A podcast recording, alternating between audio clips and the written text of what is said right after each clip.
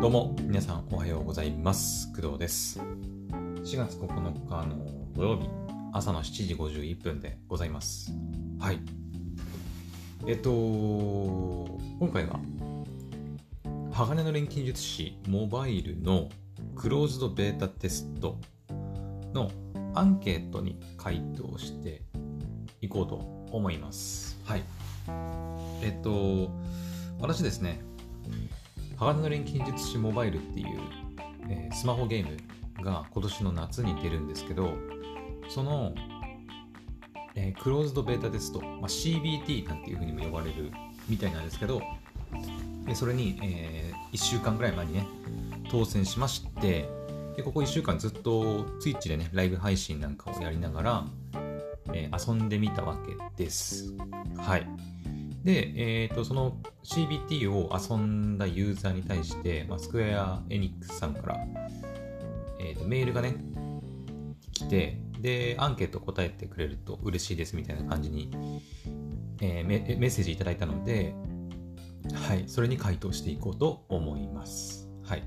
これからやります。はい。で、まあ、ただね、アンケート回答してってもいいんだけど、あのー、なんだろう、アンケートではちょっとこう、なんか、微妙伝えられない微妙なニュアンスみたいなものをちょっとこの配信でね伝えながらいけたらいいかなと思っております、まあ、あんまり長くならないようにいくつもりではあるんですけどざっと見た感じで全部その選択式のアンケートその4択4択とか、まあ、なんつうのその選択肢がいっぱいあってそこからこうポチポチポチポチ選んでいくタイプのアンケートなんで、まあ、自分でその記述したりすることがないので、まあ、楽っちゃ楽ですね。まあ、自由回答する部分もあるんですけど、はい。まあ、じゃあ早速やっていこうかなと思います。はい。まあ、あのー、CBT の感想に関しては、実は昨日配信した、えー、最終回というか、えー、鋼の錬金術師モバイルの、えー、ゲーム配信の最後、まあ、昨日12時で CBT 終わったんですけど、私11時58分くらいまでずっと遊んでたんですよ。ギリギリまでね。うん。で、もうほんと最後の最後ね、ずっと1週間、約1週間か、約1週間、ね、毎日、ほぼ毎日って感じでしたね。毎日ではなかったけど、ほぼ毎日、はい、あの、遊んでみた感想っていうのをこう、喋っているんで、よければそちらも、はいまあ、ゲームプレイと合わせて楽しんでみてくれるといいかなと思います。よし、じゃあやっていきましょう。えーと、まずエントリーフォームがあって、このエントリーフォームはね、メールに送られてきていて、まあ、そこからアクセスするっていう感じですね。うん。えーと、まず、あ、そうシリアルコードを入れなきゃいけないんだね。まあ、これは多分その、どのユーザーが感想を、どのユーザーがどの感想を言ったのかを分けるものだと思うんですけど、はいえー、送られてきた、えー、シリアルコードを貼り付けますと。はい、で、アンケート答えていきます。えー、期待していた、期待していた体験と比較してどのように感じましたか？うん、どんどん正直に言いますね、私。あの期待していたよりは楽しめなかったかなと。うん、なんか、このゲームの満足度。そうだなうん、とても満足、満足、やや満足。やや不満、不満、とても不満。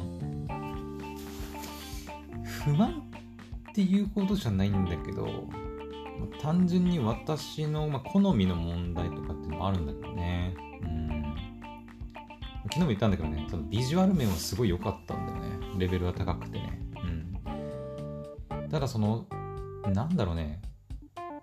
私は結構その、ストーリーを楽しみたいタイプの人間なので、ゲームとかでも。そのヘブン・バーズ・レッドとかもね、今やってますけど、あれとかってやっぱり結構ストーリー、まあ、戦闘とかもね、そのキャラ育てて戦闘とかも楽しめるとは思うんだけど、やっぱりその、ね、シナリオをさ、やっぱ前田純さんが書いてて、みたいな。で、かつしかも、まだその、私もこの先どうなるかわからないっていうワクワク感があって、早く次のストーリーがね、楽しみたいな、知りたいなって気があるんだけど、鋼の錬金術師って私も、まあ、漫画は途中までかな。で、アニメを全部見ちゃってるので、まあ、内容全部わかってるわけですよ。うん。その上でね、こうメインストーリーとしてゲームを進めていかなきゃいけないので、なんか、メインスト特に私はね、なんか同じものを2度見れたりするのがあんまり得意じゃないというか、好きじゃないというか、アニメもね、相当好きなアニメじゃないと、あの、2回見たりしないんですよね。うん。だから、そんな私からするとちょっとね、なんか、うーん、まあ、やや不満っていう感じかな。やや、うん、やや不満っていう感じ。まあ、それはね、うん、まあ、私との相相性というか、私の好みの問題なんで、どうしようもないんだけど。うん。次ね、えー、このゲームのアドベンチャーパート、シナリオ演出、世界観などについての満足感。えー、アドベンチャー、シナリオか。うーんとね、うん、ここがちょっと不満なのかな。うん。あのー、さあ、なるほどね。やや不満って書くと、何が不満なのかっていう理由を書かなきゃいけないわけね。なるほど。えっ、ー、と、そうだね。何が不満なんだろう。まず、えー、お違う。えっ、ー、と、キャラクターボイスがフルボイスじゃない。ね、うん、ここはね、結構、まあ、CBT だからっていうのもあるのかもしれないんだけど、私結構そのやっぱ、キャラクターボイスって結構大事だと思うんだよね。うん。やっぱフルボイスだとやっぱ没入感が全然違うし、うん。あとはそうだなアドベンチャーパートでしょ。演出。そうだなあとは、ぱアニメを見てたからアニメのさオープニング曲エンディング曲があるとやっぱり違うよね。うん。まあゲームの中でそれをやるのは難しいのかもしれないけど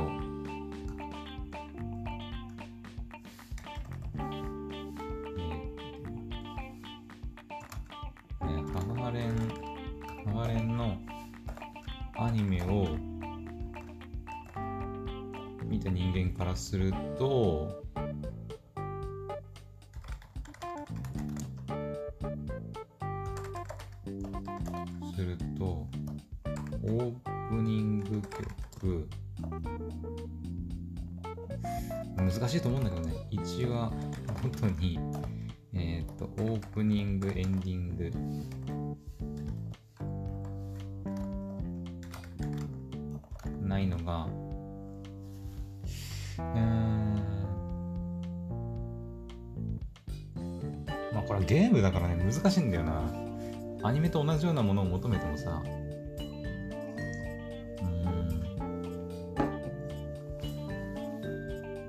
まあでもシナリオとか演出だからね、一話ごとにオープニング、エンディングないのが、なくて、もの、なんだろう、足りなさを感じたかな。フルボイス、あとオープニング、エンディング、まあ、ストーリーの部分だよね、だからね。うーん、世界観。なんだろうね。えー、まあ、メインストーリーよりサブストーリーの方がね、サイドストーリーの方がボリュームが多いっていうのもちょっとどどうなんだろうって思ったけどね。うん。もうちょっとメインストーリーの、えー、やっぱそこ書いておくか。えっ、ー、と、メインストーリーよりサイドストーリーの方がボリュボリュームが多い。メインストーリーのボリュームをボリュームはもっとあっても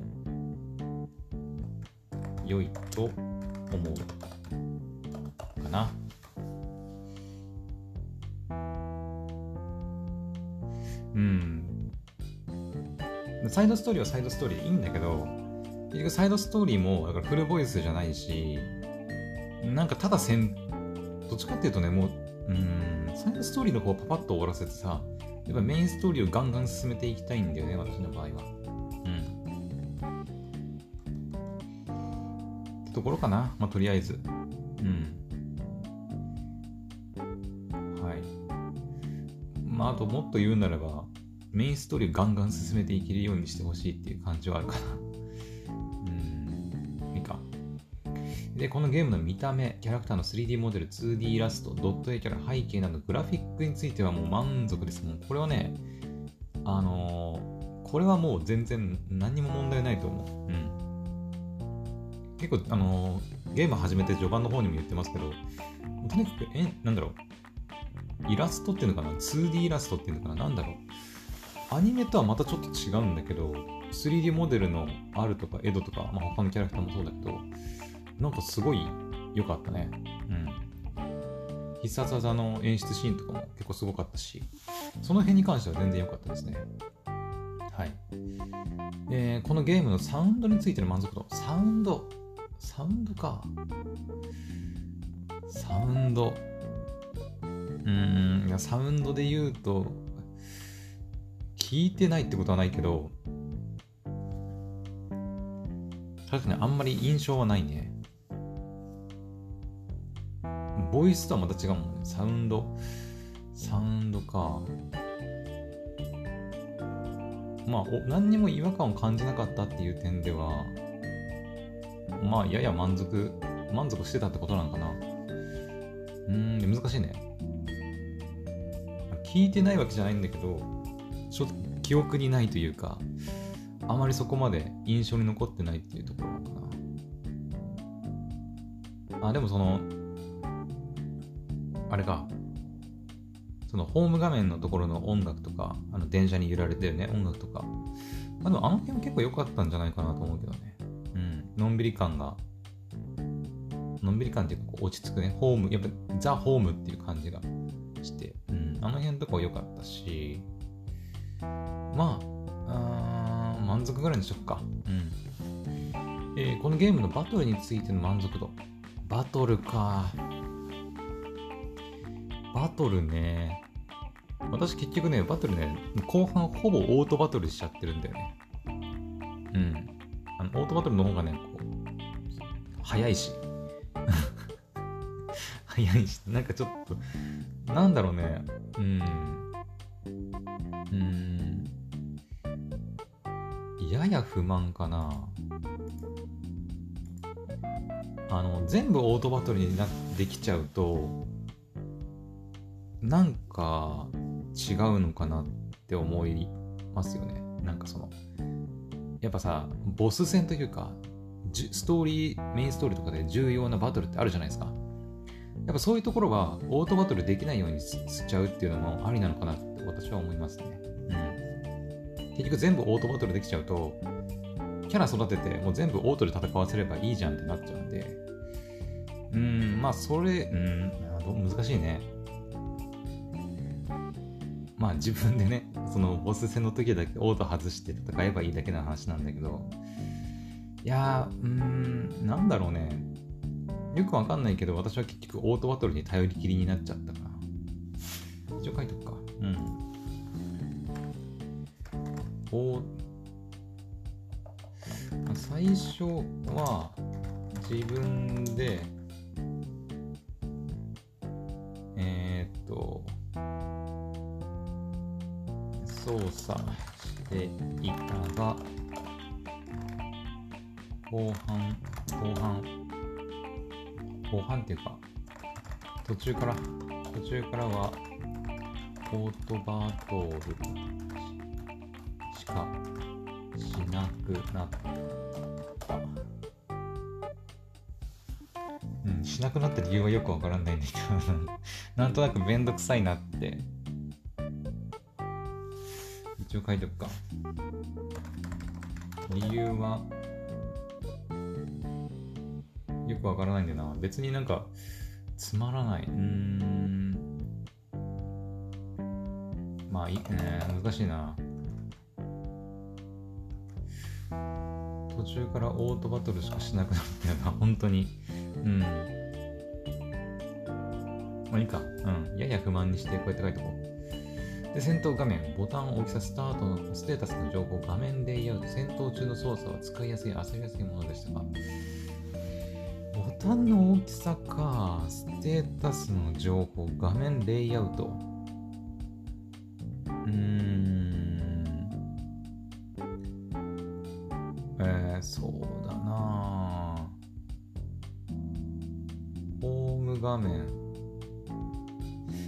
さ、あの、ホームの、あ、戦闘画面か。戦闘画面の戦闘中の操作か。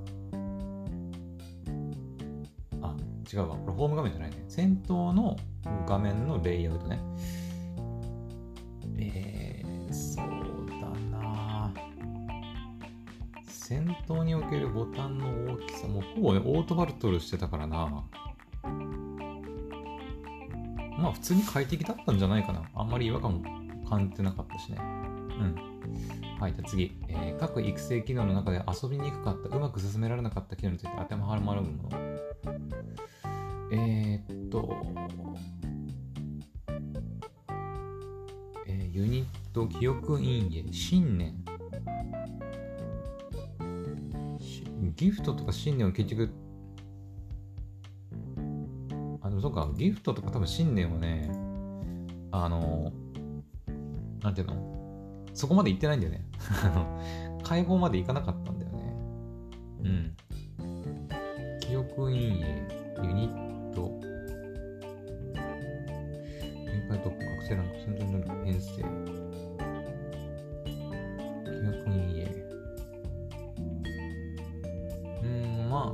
遊びにくかった機能は特にないってわけじゃないんだけど、いや、うん、まあいいか。特になかったで。うん。まあ、ユニットも記憶に、まあ、新年とギフトに関しては多分ね、まだ解放できずに終わったんじゃないかな、結局。うん。記憶陰影とユニットは、まあ、やったけど、まあ、遊びにくかったってほどでもないか。うん。まあいいでしょう。うん。遊びにくかった機能は特にないでいいか。はい。プレイして感じたゲームの難易度。難易度か。難易度はちょうどいいんじゃないか。うん。まあ、途中ね、その、ユニットの戦力差が、戦力、戦力、推奨戦力が足りなくて、サイドストーリー進められなくなったってことはありましたけど、とりあえずレベル、私13ぐらいまで行ったんだけど、その辺あたりメインストーリーで言うと、第4話くらいまでの感覚で言うと、特段難易度は難しくはなかったな。まあ、その、CBT のせいで、せいでというか、おかげで、あのガチャとかめちゃくちゃ回してさ、SSR めちゃくちゃ出てきたから、ユニットのレベルっていうか、ね、自体がめちゃくちゃ強いっていうのもあると思うんだけど、まあ、ちょうどいいんじゃないかなと思いますね。はい。えー、このゲームにおいてあなたがユニットを獲得する動機として当てはまるもの。あー、そうだな。すべてか。好きなキャラクターのデザインや戦あ、これもそうだね。基礎能力値が高いのもそう。強力なスキルや奥義を持って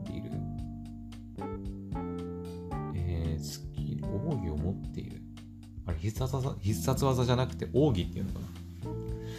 うん。まあ持ってるだろうね、それはね。ピンポイントで欲しいスキルや奥義は特になかったな。特に属性とかユニットも気にしたことはないね。正直そこまで気にしてユニット組んでたらあれはないんだけど えー、所持しているユニット覚醒ランクアップしてもう別にいいかな。最高レアリティのユニットが欲しいのは、まああるね。はい。次、えー、このゲームにおいてあなたが記憶陰影を獲得する動機として当てはまるもの。あー、記憶陰影あんまり見てなかったね。とにかくなんか言われるがままにセットしてレベルアップしてっていう感じだったね。まあだから基礎能力値アップの効果が高い。記憶陰影のデザイン全然見てなかったね。なんかね。うん、そんな余裕なかったかな。強い信念がついて特殊効果全然知らないわ、その辺。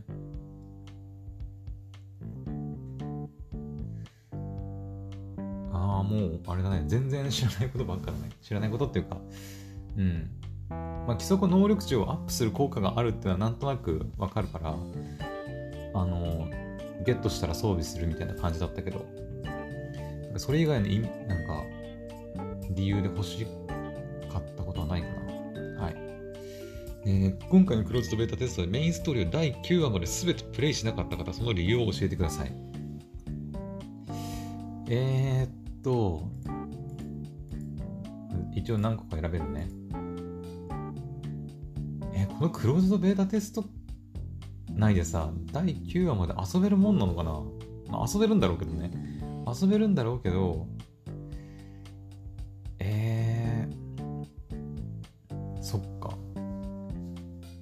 半分もいかなかったよ。だって。第5話すらいけなかったからね。うん。まあ、プレイ途中でクローズベータテスト期間が終了したのもあるし、リリース版にデータが引き継げないため、プレイ意欲が続かなかった。うん、いや別にそんなことはないかな。うん、ゲーム内容に不満があり、プレイを途中でやめた。やめてはないね。ゲーム内容以外の理由。うん、やめた。別にやめたわけじゃないんだよね。その他かなと。えっと、えー、っと、そうだな。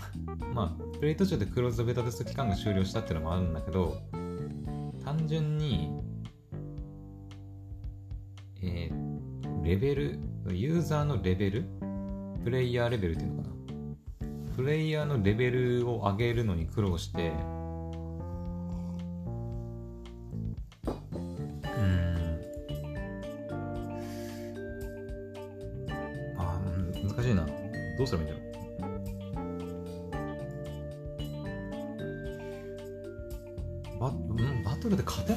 うことでもあるから難易度が高いってことになっちゃうんだ。うん。えー、でもメインストーリーの話でね、メインストーリーを9話までプレイできなかった理由だよね。だから、えー、っと、そうだね。まあ、プレイヤーレベルがあ、けられなかったからかな。うん、結構なんか、プレイヤーレベルもっとガンガン上がってくれるとね、いいんだけど、何か逃してたのかもしれないね、情報をね。うん、もしかしたらなんかもっとプレイヤーレベル上げられる、その、機能というか、バトルとかあったのかもしれないけど。はい、次。えー、あなたがプレイしたバトル系機能の中で戦闘が面白かった機能について当てはまるものを全てお選びください。そうだなメインストーリーのバトルはまあ、うん。まあ、面白かったっていうかね、結局全部、まあ、オートバトルだったからね、私ね。うん。あと、デイリークエスト。デイリークエスト、あ、サイドストーリー、面白かったかって言われると、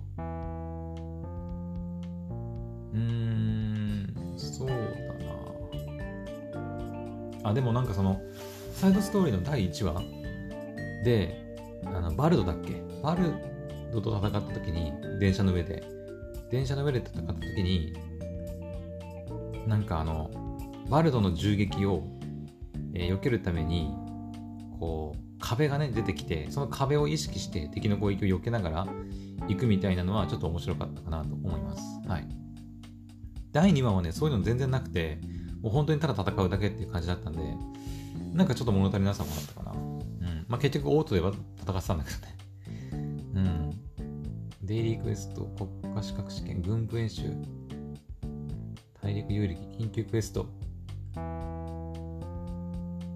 うん、あのね、もうとにかくね、やれることが多すぎて、なんかよくわかんないんだよね。その、ここに書いてあるやつだとね、そのメインストーリー、サイドストーリー、デイリークエスト、国家資格試験、軍部演習、国境線の深淵、大陸遊歴、緊急クエストって、バトルの、まあ、戦闘系機能、バトル系機能だけでも、なんか8つぐらいあるらしくて、私も全然把握できてないものもあるし、うん、あって、なんかもうやること多すぎて、ちょっとどれから手をつけていいかわからない感はちょっとあったかな。うん。はい。次だね、じゃあ。逆に戦闘がつまらなかった機能。つまらなかったか。そうだな。デイリークエスト。もうやってないのもあるからな。うん、軍部演習、国境線の深淵。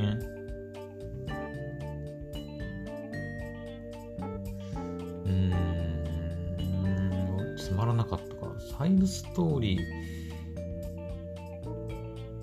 特になしでいいか。うん。遊んだ記憶はあるんだけど、なんか、つまらないとも面白いとも感じなかったっていう感じかな。なんか一番良くない感想なのかもしれないけど。うん。国境線の深淵。軍部演習、国家資格試験。もうとにかく私はね、なんだろうね、メインかサイドかみたいなぐらいしかもうね、よく分かってなくて、あのそれ以外のそのデイリークエストとかもいろいろあるあるんだけど、うん、なんか、うん、難しいね。難しい。はい、次。えゲームをプレイしていて、画面が切り替わるまでの時間やローディングの長さ。あ、でも、あんまり、ローディング時間か。いや、結構快適だったと思うけどね。あの、ローディングの時はね、えっ、ー、と、エドのね、なんかこう、なんか線画みたいなのが出てくる、エドがこう、なんか錬成しようとしてるみたいな画面。実際にプレイ画面見てもらえればわかるんですけど、うん、あるんですけど、まあ、なんか、若干ね、労働時間ももちろんあるけど、そんなすぐさ、パッて切り替わるわけではないんだけど、まあでもあんまり不安に感じたこともないし、結構快適だったのかなと思います。はい。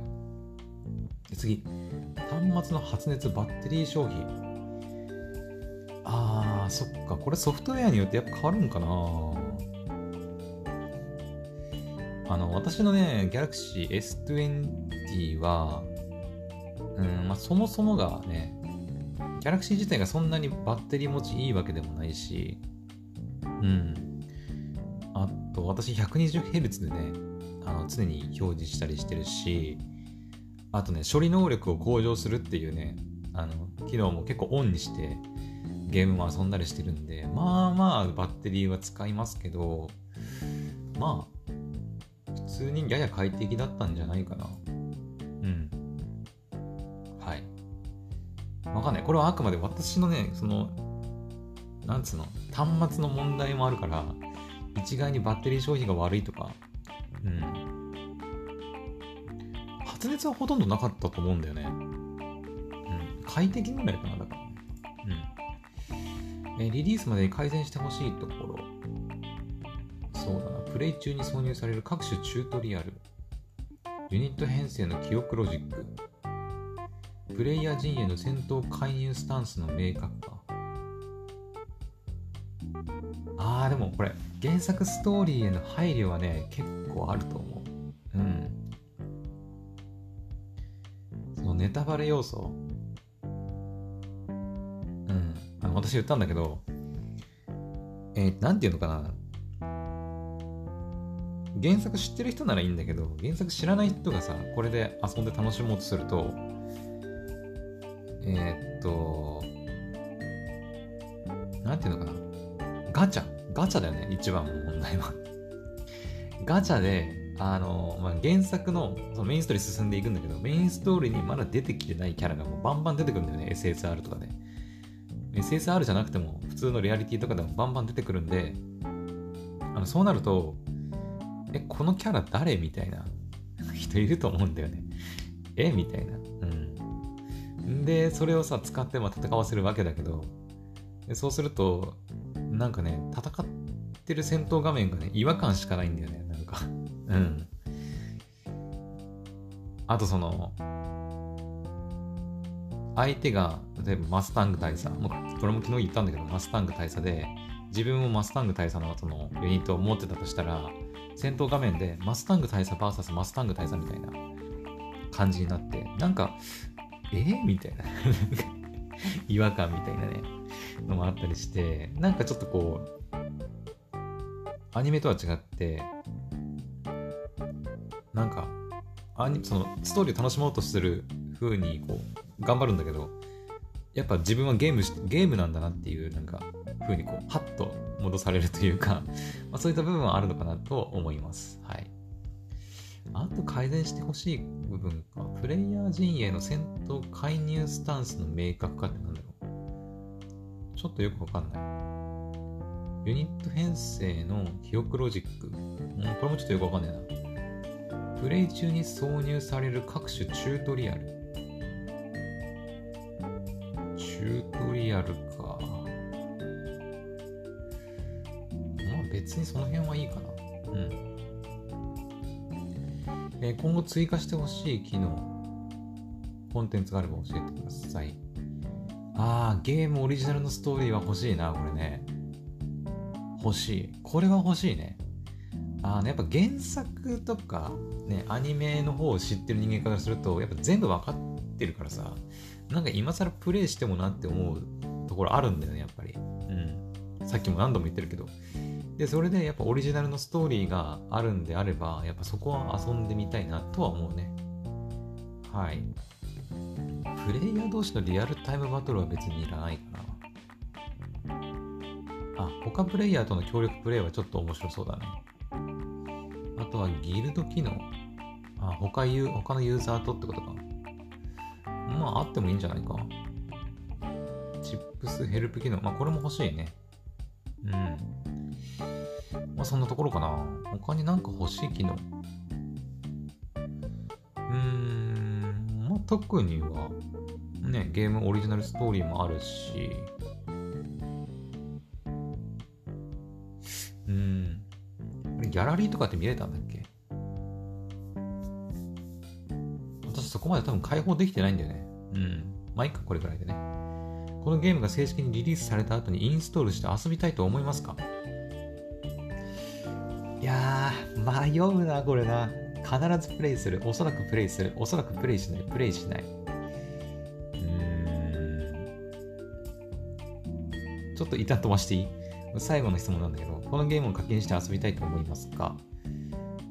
課金してはね、別に全く思わないですね。私は課金は基本しないので、うん。それはね、あの、その、どのゲームだろうが同じです、私は。スマホゲームとかね。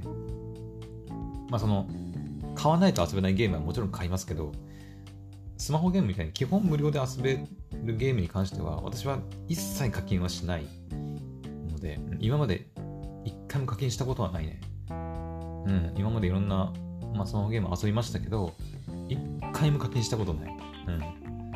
本当に。全部無料で遊んできましたから、だから特別、ハガレンで課金することはないと思います。はい。で、えー、っと、その他の意見、ご感想があれば自由に書いてください。うーん、そうだな。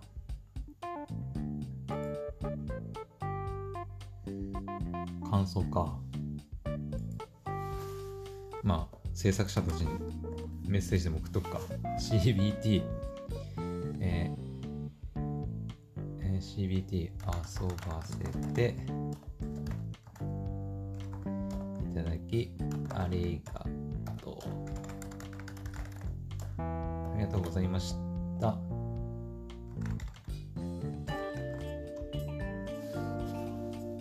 制作。まあいいか。制作頑張ってくださいはなんか変か。うん。意見感想か。うん。その他。うん、CBT 遊ばせていただき。CBT い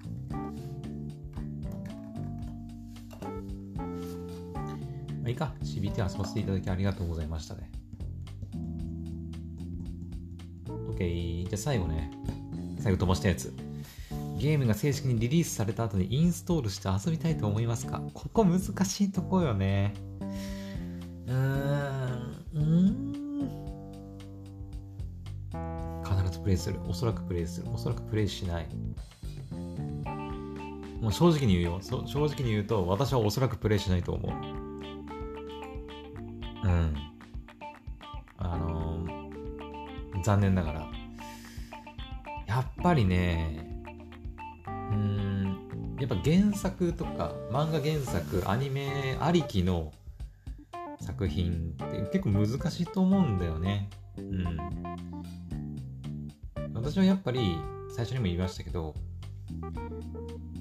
なんだろうストーリーをとにかく楽しみたいゲームはそういう目的で結構遊んでる部分もあったりするのでだからねもうストーリーが全部分かってる状態でゲームを遊びたいかと言われるとうん微妙なとこですね、まあ、さっきそのオリジナルのストーリーがあるんだったらとかも言いましたけどうん。